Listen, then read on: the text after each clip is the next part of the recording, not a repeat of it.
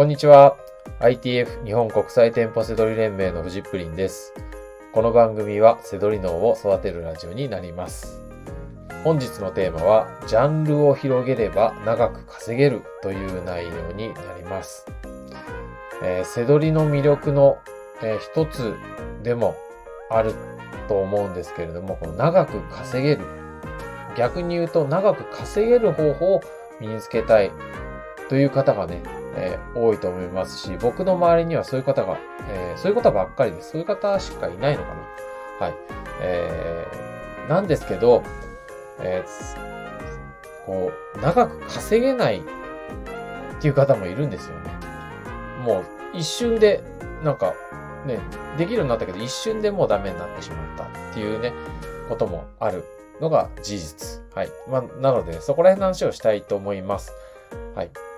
で、えっと、その中で、ジャンルを広げれば長く稼げるっていう、このジャンルっていうのを、えー、タイトルに持ってきたのには理由がありまして、えー、これがですね、えー、まあ、初心者さんですね。まあ、僕はあんまりビギナーとか初心者さんとか、あと経験者とかっていう言い方もあんま好きじゃないんですけど、あの、ね、セドリって安く買って高く売るだけなんで、それでいける、ね、ビジネスなんで、ね、あんまりこう実力の差とかそういうことを言いたくないんですけれども、最初の頃、ね、やり始めの頃、ね、一番このじゃんこれでいけるみたいなものに飛びつきたくなるんですよ。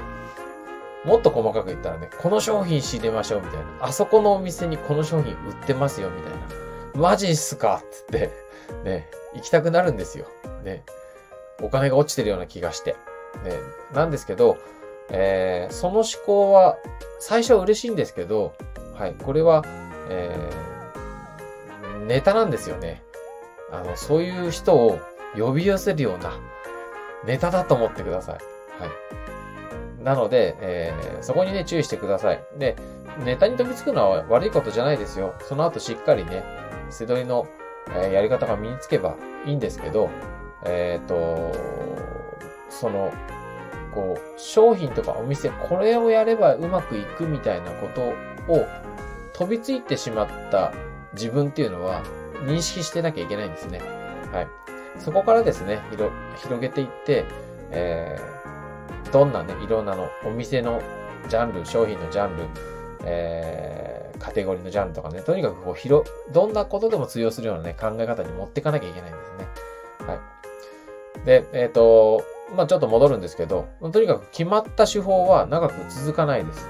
あっという間に、ね、これやりましょうっていうのはね、みんなが聞いてそれに参入するんで、うまくいかないんですね。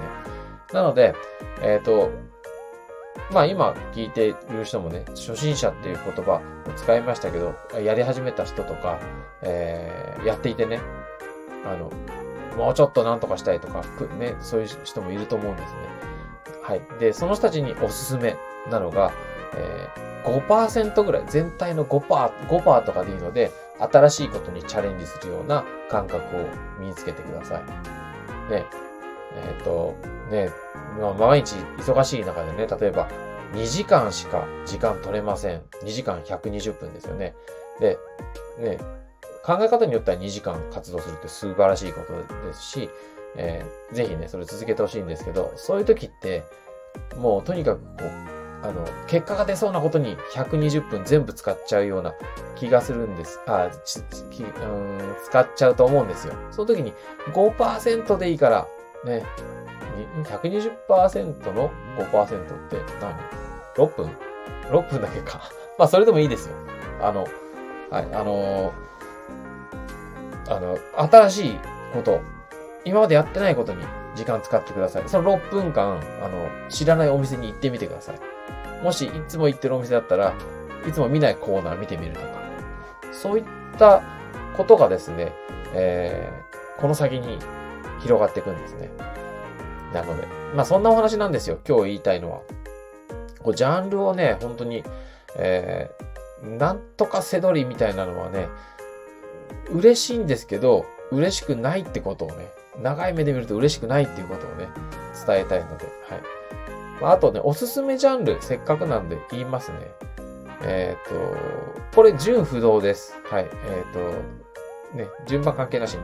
まずホームセンター、ね、商品多くていいですよね。あらゆるもう家電から何から全部ある、おもちゃから何から全部ありますね。今日言ってる、今日これから言うジャンルもみんな被ると思います。はい、まあそういう意味じゃ、今言ったおもちゃ、おもちゃ屋さんね。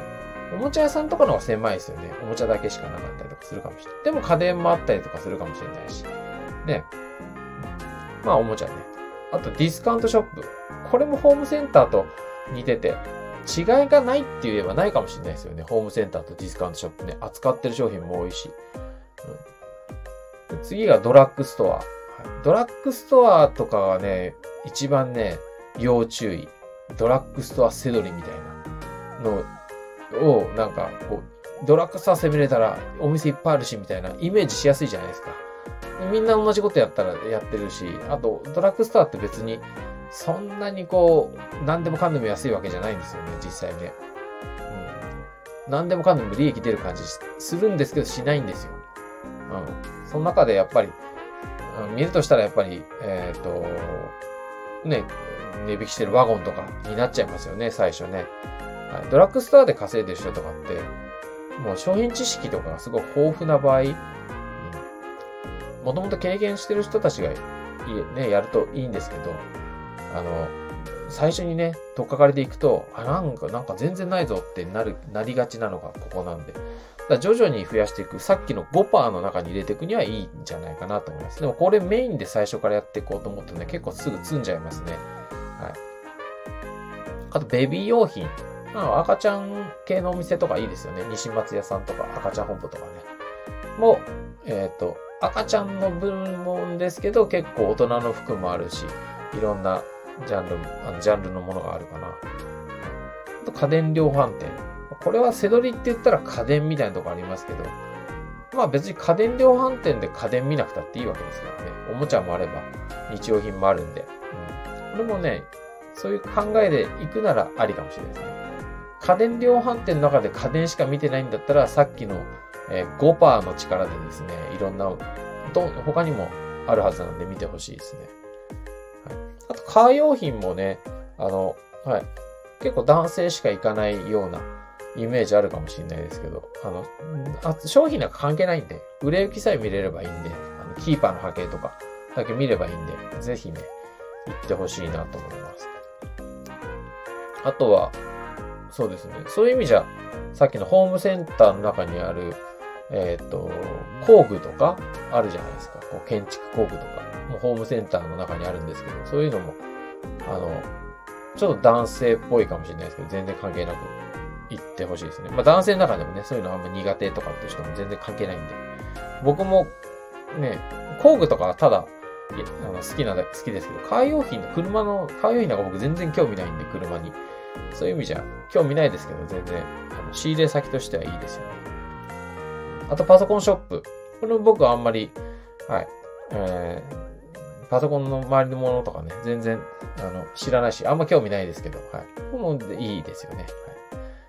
あと、スポーツ用品もいいですよ。うん、これも結構、服から、スポーツの服とか、ね、単なる服だと、あの、カタログなかったりしますけど、アマゾンに。あの、ブランドものとかだとね、あの、あるじゃないですか。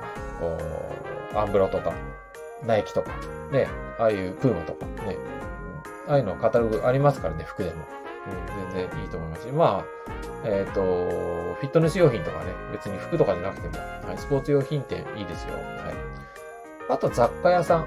これは、まあ、なんか有名どころで言うと、東急ハンズとか、えっと、ロフトみたいなね、感じになるんですけど、そうじゃなくても結構、雑貨屋さんありますよね。まあ女性が好きな化粧品とか売ってるようなお店も雑貨屋さんですし、服屋さんも雑貨屋さんに入れちゃえばいいかなと思うんですけどね。あの、これもだん、こっちはだん、女性が好みそうで男性行かないかもしれないですけどね、男性もぜひ行っちゃってください。